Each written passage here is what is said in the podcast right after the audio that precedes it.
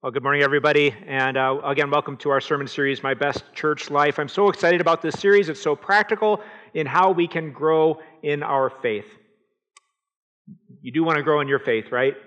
Um, I, I, assume so, because you're here. Uh, we just started a brand new starting point group, and uh, a whole lot of the people in there have been telling me that the reason that, that they started coming back to church or coming to church for the first time, and the reason that they're in starting point is because they, they do want to grow in their faith. And, I mean, who, who wouldn't want to, right? To grow in our, our confidence before God, to grow in our knowledge of His grace and in His truth, to, to know and rejoice and be, be sure that, that the death of Jesus on the cross is the, the full, complete payment for all of my sin, that, that because of Jesus, God is good with me and I'm good with Him, and I've got an eternal future with Him. Who wouldn't want to be growing in their faith? And, and in this series, we're, we're talking about exactly that. We're looking at a proven process that helps people to grow in faith. Um, it's not a proven process that we came up with, we can't take the credit for it. We are sharing with you what God Himself has told us in His Word about the way that we can be growing in our faith regularly. Um, so that is what we're trying to do here, but the, the, the key is if we want to grow in a certain area, isn't the truth that we don't just have to know what will help us to grow, we actually have to do it. we have to put it into practice, right? And, and that's true of any area of life, isn't it? Uh, if, you, if you want to have uh, financial independence and financial security, it's not just enough to study a bunch of books and then nod your head and then keep doing what you've been doing because that's not going to change anything, is it? You actually have to put it into practice. You have to start creating a budget. You have to start living according to that budget, tracking your expenses, making some financial goals, sacrificing now for a bigger goal later, and then things change, right? Or maybe a, a more precise example would be um, a, a garden you, you want to have the potatoes and the tomatoes and the cucumbers, and you want the produce from that garden. You want it because it's so delicious. It would be so awesome to have it. But that means you have to do something. You, have to actually cultivate some dirt, and you have to plant some seeds, and you have to water it, and you have to weed it, and, and then you will enjoy the produce. We have to actually do something in order to make it grow. Now, let me be clear, first of all. The, the growth of faith that happens in our hearts is not something that we can produce. That is something that God the Holy Spirit does in us. He works in us. He creates faith in us, like, like we just saw him create faith in little Onyx this morning. Um, he does that. He strengthens our faith. But, but God says that the Holy Spirit uses some means through which, through which He works and through which He strengthens our connection to Jesus.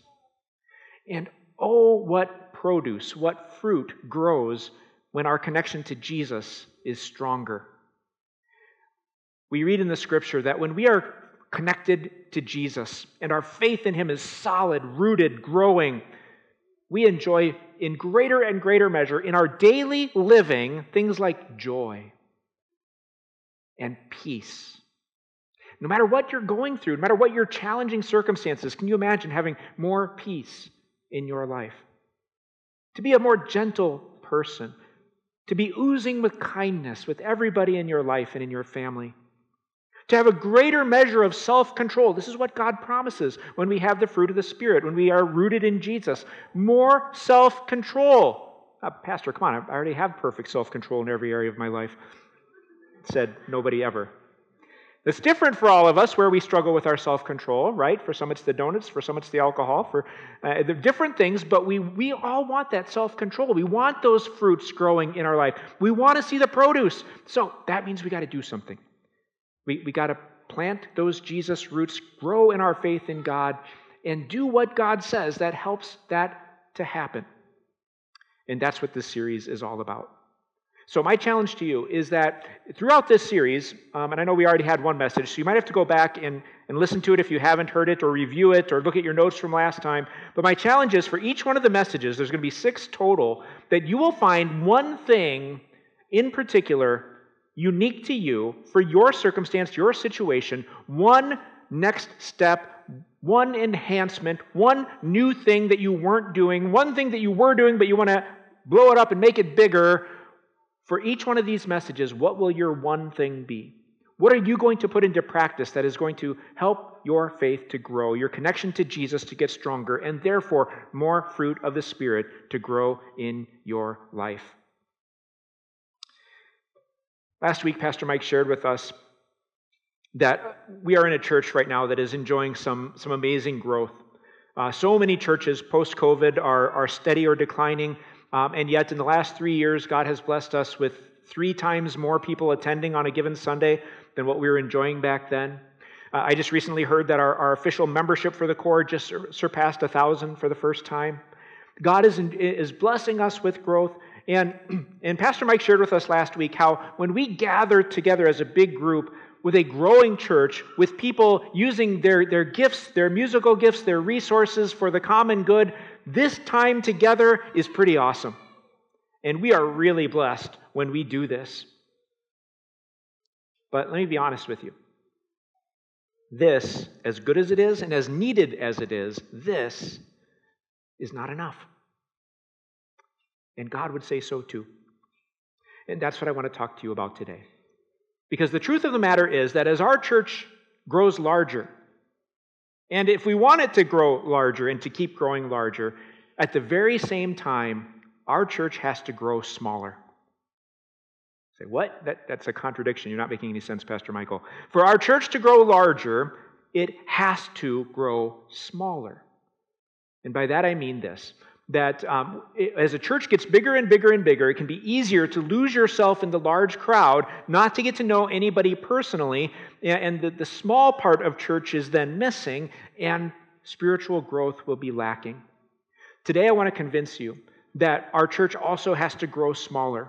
Our small groups, our small connections with groups of people, the, the, the, the, little groups that we have, the people that we know, those relationships, those, those connections, they have to be growing as well if we are going to be a healthy, strong, and growing church. And I can prove that from the Bible. So we're going to, I'm going to show you a place in the Old Testament and a place in the New Testament, and there are a bunch more places we could have looked at, but I'm going to limit it to that today um, to show you that, that we also need to be growing smaller as we continue to grow larger. Um, the first example I want to share with you comes from um, Exodus chapter 18, where there was a guy there uh, whose name was Moses. Maybe you've heard of him. And he was uh, a new leader for a large nation of people. People estimate maybe a couple million people. And Moses was a gifted leader. He was called by God. He knew the will of God. God had directly revealed the law to him, his, his instructions for, for daily living, godly living. Moses knew all of these things. He was an extraordinarily capable man and he was drowning. He was trying to serve the individual needs of the entire nation, and you can imagine how well that works. And, and, can I just tell you that this doesn't work very well in a larger church either? That in our church now, between two campuses, we have 3,150 or so members, and we have five pastors serving that many people. To which some people say, Why are you guys hogging all the pastors? There are other churches that need a pastor. We have one pastor for every 625 members. And I can tell you right now, it is not possible for even with five pastors for us to individually serve all those people.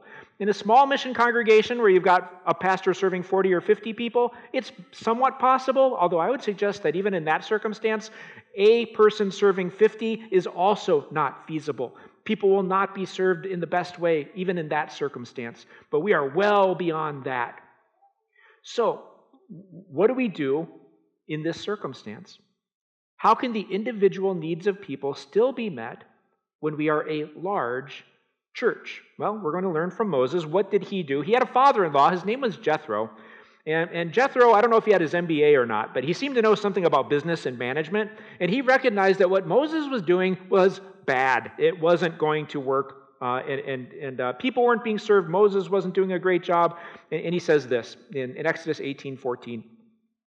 Uh, Jethro says to Moses, Why do you alone sit as judge while all these people stand around you uh, from morning till evening. So, can you imagine people queuing up in line at 6 a.m. at the crack of dawn and they want to talk to Moses because they've got a dispute that needs to be settled? They want some uh, direction from God's leader and they want the wisdom of God applied to their particular situation and circumstance. It's so important to them. They get there at the crack of dawn, they wait in line. There's already a long line. They literally wait all day to talk to Moses. The sun is setting. They're still 131st in line and they don't get to see him that day. That's the situation. Moses putting in long hours, 80 plus hours a week of work from morning till night. He's trying to serve the people. He wants to serve the people. He loves the people. He wants to spend time with his people, but they're not being served. He's not doing a great job. He's getting burned out. Moses' father in law said to, to him, um, What you are doing is not good.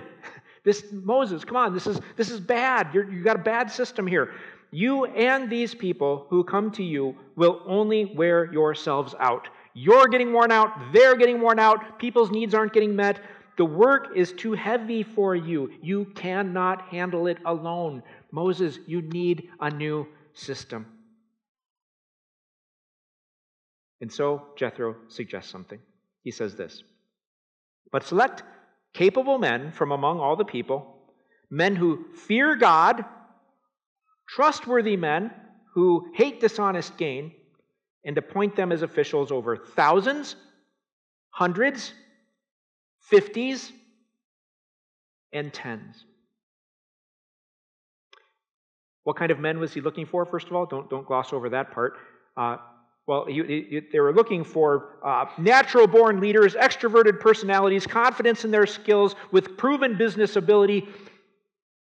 No, wait, that didn't say any of that. Um, that's not what they were looking for. They're looking for capable men. So, so yeah, people who had some natural gifts um, and, and who, who were hardworking. But, but what were the criteria? Men who fear God. Men who know and worship the one true God, who understand that God is in control, that God's word rules, that his truth and grace are what matter. Men that fear God, that was the, the, the main criteria. Trustworthy men who hate dishonest gain, not, not somebody that's going to take a bribe, but somebody that Moses could trust to do the work of God faithfully. That is the type of people that they were looking for. Um, so put them, put them in charge of these thousands, hundreds, fifties, and tens. And he says, If you do this, and God so commands, you will be able to stand the strain, and all these people will go home satisfied. This is a great plan, Moses. Put this into effect, and you're going to not be working 100 hour weeks anymore the strain will be lifted off of you. You're, you're going to sleep so much better at night. And the people you serve are going to be happier too. They will be served better as well. Now, as when I read this, this scripture passage, I remember back, it was either college or seminary when I was reading it, um, it surprised me how small Jethro went. Okay, so there, there, obviously there's a problem. One guy is not going to serve two million directly. There needs to be some more leaders and officials and managers in there.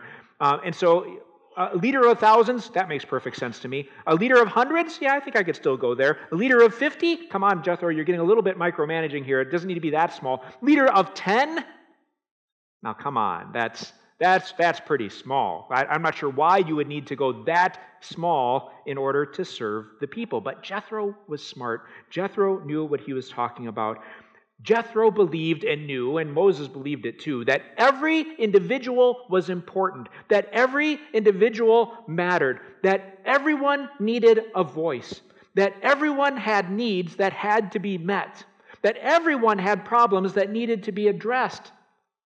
And the only way for every last person to be served and to minister and to serve one another was to get that small down to a group of 10. Jethro was smart.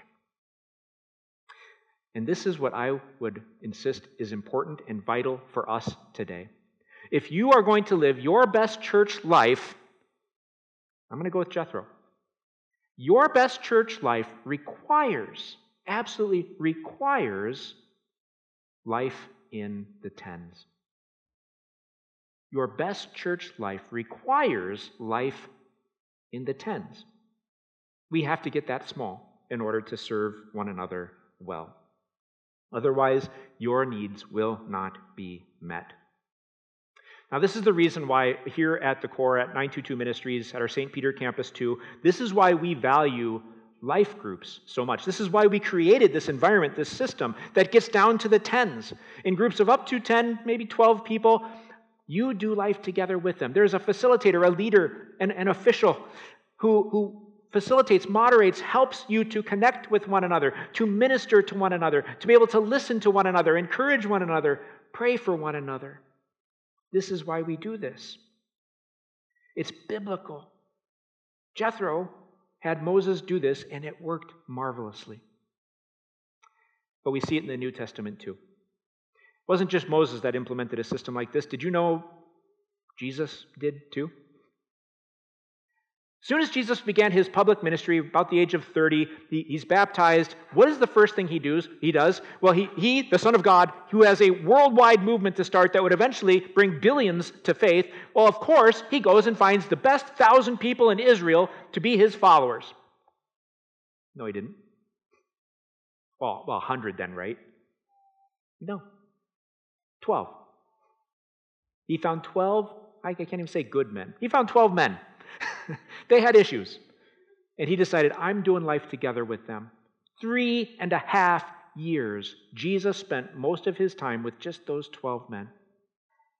Because he knew that for his church to grow large, he would intentionally, first of all, have to grow it small. And that's exactly what he did. The church that came after was patterned in exactly the same way. And it's my hope and prayer that we're going to follow this in our church today as well.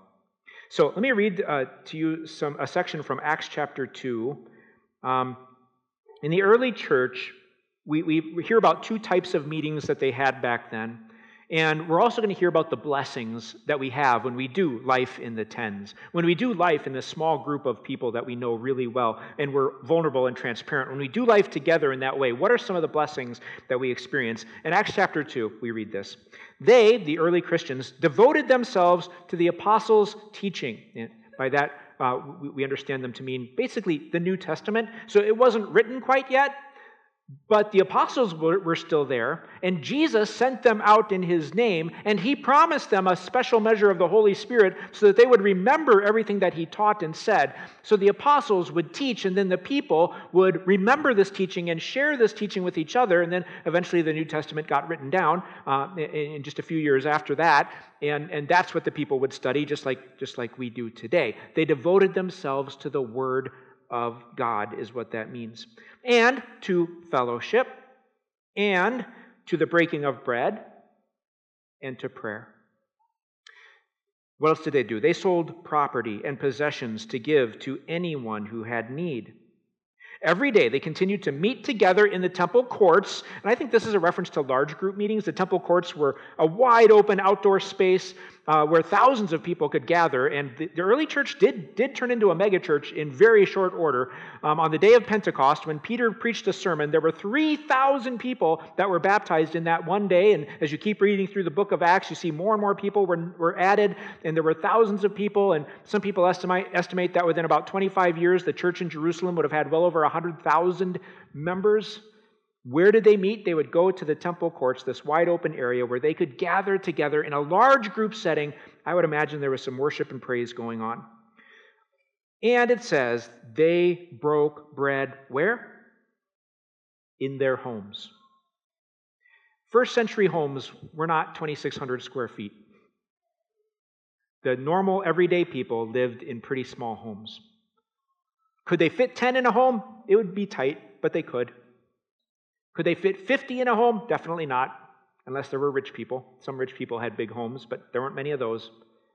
These were small groups meeting in people's homes, having meals together, eating together, getting together regularly. They ate together, and look, it says, with glad and sincere hearts, praising God and enjoying the favor of all the people. And the Lord added to their number daily those who were being saved. So much good stuff just in these few verses. we see a picture of the early Christian church, a model that they followed that I think is equally valuable for us to follow today. Large group gatherings, we're doing it right now. We have the luxury of having a building where we can get together like this in a large group setting and worship and praise God together. And this is awesome, and this is essential, and this is good. And there's something more. We need those gatherings in our homes as well.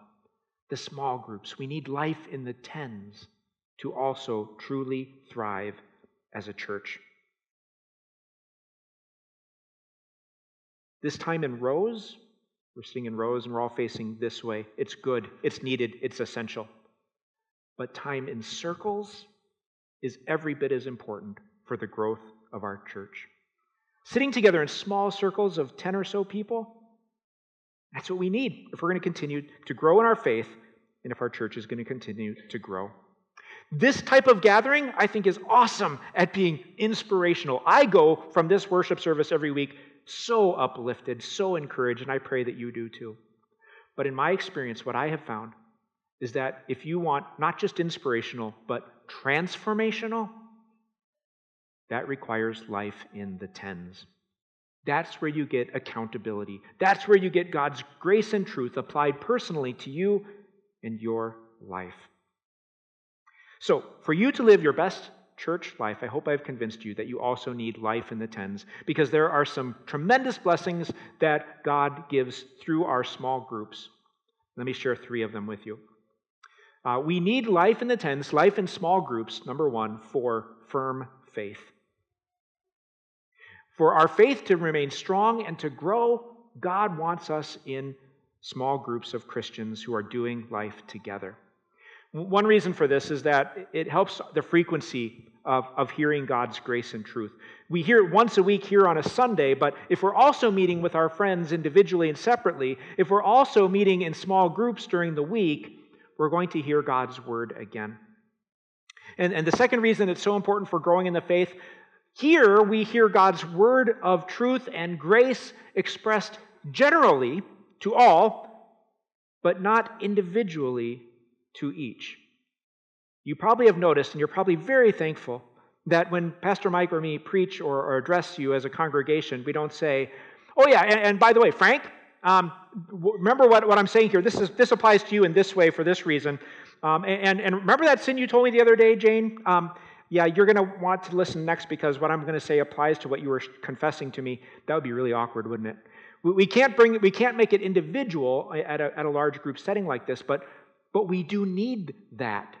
We need it addressed personally to our circumstance, to our situation. So let me give you an example. You gather here in church on Sunday, and almost, not almost, every Sunday, without fail, every Sunday, we talk about the Lord Jesus. We talk about his perfect life, his death on the cross for the forgiveness of sins, you are forgiven and redeemed by the shed blood of Jesus, and God loves you, and heaven is your guaranteed eternal future. God is with you, and, and you're encouraged by that, and you might say amen to that, although there's probably a few people out there at that point who are thinking, yeah, but Pastor, you don't know me. You don't know what I did. You don't know my struggle. You don't know what I did last night.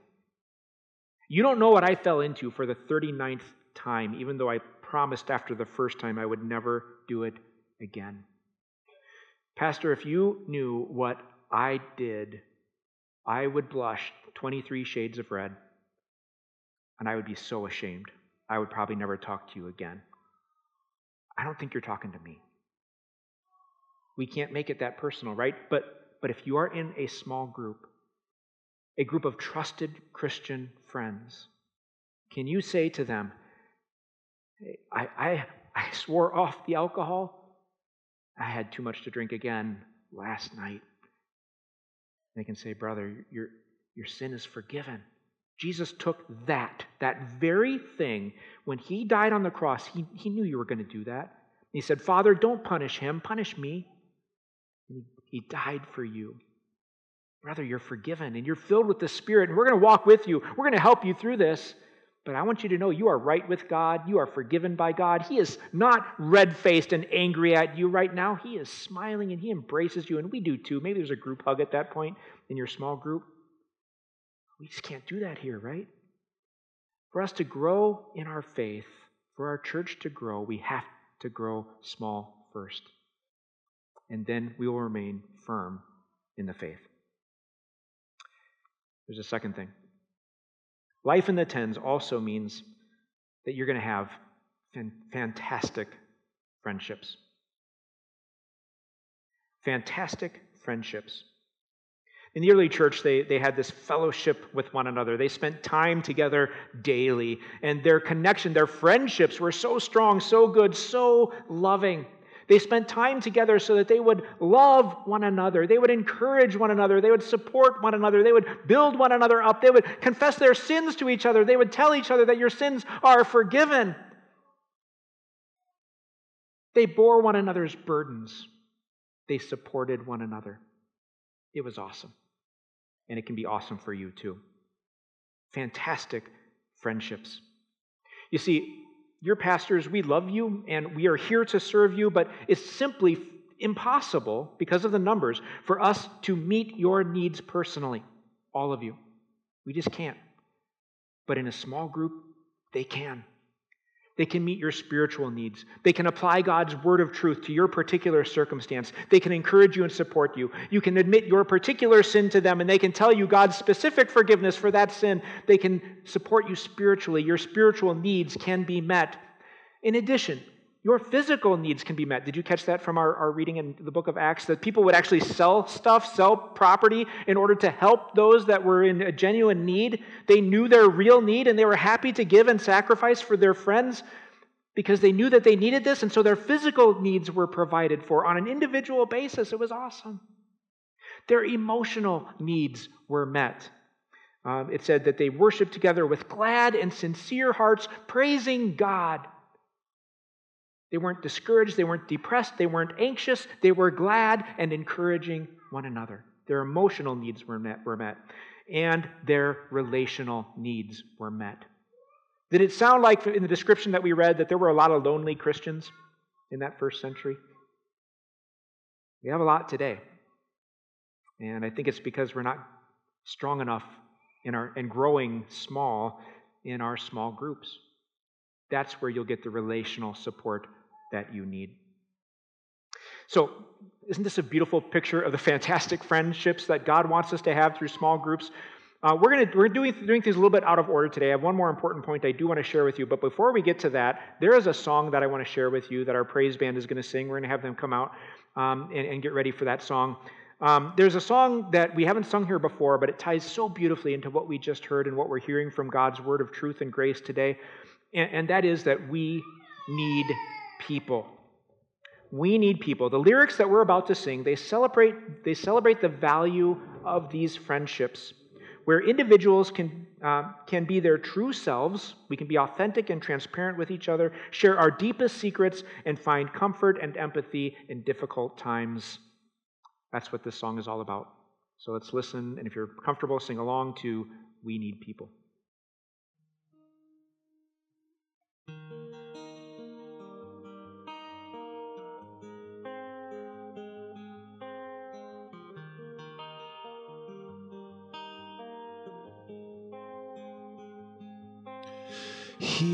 Here's to the ones that you can laugh with. The same ones you ugly cry with. And here's to the ones you go to war with and go to war for.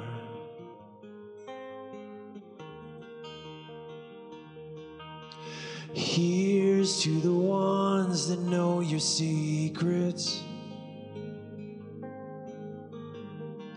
And they don't see you any different.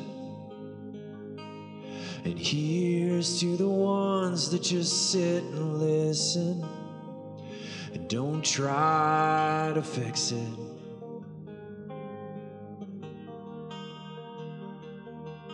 The highs are a little bit higher, and the lows make a little more sense. When you got someone in your corner that you know you can live it with, Yeah, life is complicated, and our pride says we can make it on our own. But the truth is simple we need people.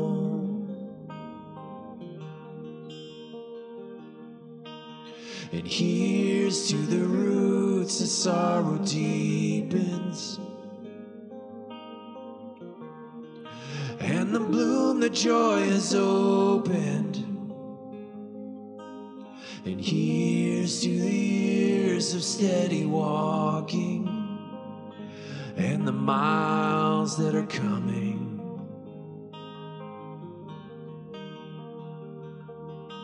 The highs are a little bit higher, and the lows make a little more sense. When you got someone in your corner that you know you can live it with. Yeah, life is complicated, and our pride says we can make it on our own. But the truth is simple we need people. It's not always easy, it's gonna get messy. It's hard, but I'm learning. It's necessary. If you want to grow, then can't go it alone, friend. You gotta open the door and let someone in. You gotta let someone in. Cause the highs are a little bit higher and the lows make a little more sense when you got someone in your corner that you know you can live it all with. Oh, the highs are a little bit higher. And the lows make a little more sense when you got someone in your corner that you know you can live it with. Yeah, life is complicated, and our pride says we can make it. But the truth is simple we need people. Yeah, we need people.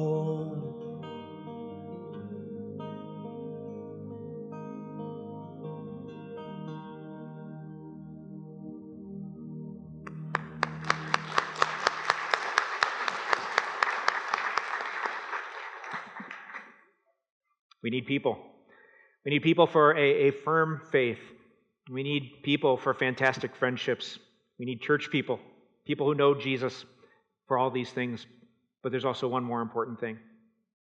We need people to, to save more souls. I know that sounds a little bit counterintuitive. No, no, we need, we need a better big gathering like this if we want to save more souls. This is what brings people in. No, we, we, if we want to save more souls, if we want to bring more people to Jesus, we need, we need life in the tens also. I'm convinced that that's how the early Christian church grew. That as the people loved one another in their homes, the neighbors took notice. These Christians are, are weird. Look how they love each other so selflessly. They sell property to help those among them that are in need. That's really weird. I want to get me some of that. And they would ask, and they would find about Jesus and his unconditional love, and the church grew. My hope and my prayer is that our church will grow in the very same way. That as we show Max Jesus in our life and in our relationships with each other, as we show so much love to the world, it's going to be attractive. It's going to be like a magnet drawing people in. They, are going to want to know where, where did you get this? And how do I get me some? So, does this stuff really work? Or is this just a, a, a pipe dream? It's all, all nice in theory, Pastor Michael, but give me a real life example. Glad you asked. Got a fresh one from this past Monday. So I was, I was just scrolling Facebook in the evening, and I, I came across a post from uh, one of our members. She gave me permission to share this. Her name is Pop. And um, Here's what happened. It was 8:32 p.m. on Monday evening, and Pop wasn't feeling so great. She said uh, to a, a, group message to just a few friends from, from church here. She said, "Hi friends, I'm sorry to bother you at this time of night. I need some prayers to lift my spirit. I've been feeling heavy for the last few days. If you could help, it would be very much appreciated." And here's what happened next. There was an immediate response. Oh, absolutely, Pop. For sure, Pop. The whole Martin clan will, will send up a storm tonight. If you know how many of those there are, there are a lot of prayers going up. Um, definitely sending prayers your way, Pop. Tasers will be praying for you. I love that you reached out, Pop. I'm praying for you now. Prayers for you this morning, too. Next morning, some, there was more texting. We'll be praying for you uh, as well, Amiga. Seven different people responded in short order, and I think I counted eight heart emojis. Pop knew immediately. She was loved, she was encouraged, she was being prayed for. Uh, so I, I, had to reach out to Pop and I said, um, So why, why, did you reach out to them? Why, why these people, of all the people that you know? She said, In our first life group, Pastor Mike encouraged us to share and pray for each other. We were really hesitant to join a group at first, but now I'm so glad we did. Everybody I reached out to is from the core. Wow. And what was, what was Pop's response to this outpouring of support and encouragement and prayers for her? What I want to read next is what she posted on Facebook, what I saw uh, on that Monday evening or, or it was Tuesday. And, and here's what she posted publicly. This is something that the whole world could see. And she said this Have you ever cried so hard by yourself because you realized how blessed you are? I have. Happened to me today. I've been feeling discouraged from the past few days. I couldn't get my spirit back up even after prayers. It's been hard until I reached out to my friends last night. I asked them to pray for me. And these screenshots are the messages that I got from them. I'm so touched. She goes on In all things, God works for the good of those who love him. Today I realize that I have way too many blessings to count. Even when it gets hard, I know God's always listening I deserve nothing. I was blind to see my blessings, but thanks to all the prayers, He answered them. I'm so thankful for such amazing friends like you guys. So, do you see what else happened? Did, did Pop, in her time of need, reach out to her friends and get the encouragement that she needed, her personal need in that moment? Yes, yes, she did. And that was awesome. That was beautiful. You see what else happened? Pop posted about this to the whole world. And I have to think so many people saw that and thought, wow, that's weird. She, she could text somebody at, at night, and seven people replied to pray for her and encourage her in, in very short order, and she was encouraged. Who does that? That's weird.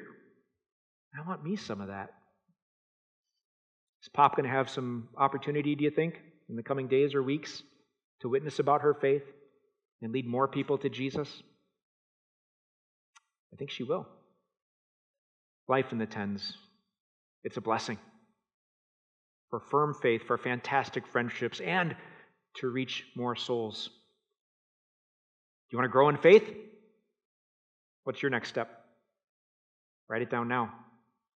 Let's do life in the tens. Let's pray. Heavenly Father, um, we are first of all grateful that you put us in this large gathering. The worship here is incredible, and what an encouragement to hear your word of truth preached so faithfully from this, from this stage every single week. And now, Lord, and in addition to that, Lord, help us also to go small, to grow our church smaller, to convict and convince everybody in this room today that, that life together in close friendship and relationship is important. That every single person here matters. Their voice is important. Their needs are, are, are, are important and they need to be met. And, and you put us in a community of believers that we can do that for one another, but, but it requires doing life in smaller groups, being vulnerable with each other, loving each other well with the love that you showed to us. So move everybody here today to take their next step, whether it's for the, the newcomer here that's ready to join Starting Point, we'll be doing that right after the service today, or, or whether it's the, the person who's already connected here and maybe has never joined a life group or hasn't signed up for one yet. Uh, maybe that's their next step. But help us, Lord, to recognize the importance of doing life closely and intimately together in, in tens and not just in the hundreds. Bless us as we become a church that also grows smaller to your glory in Jesus' name. And all God's people said, Amen.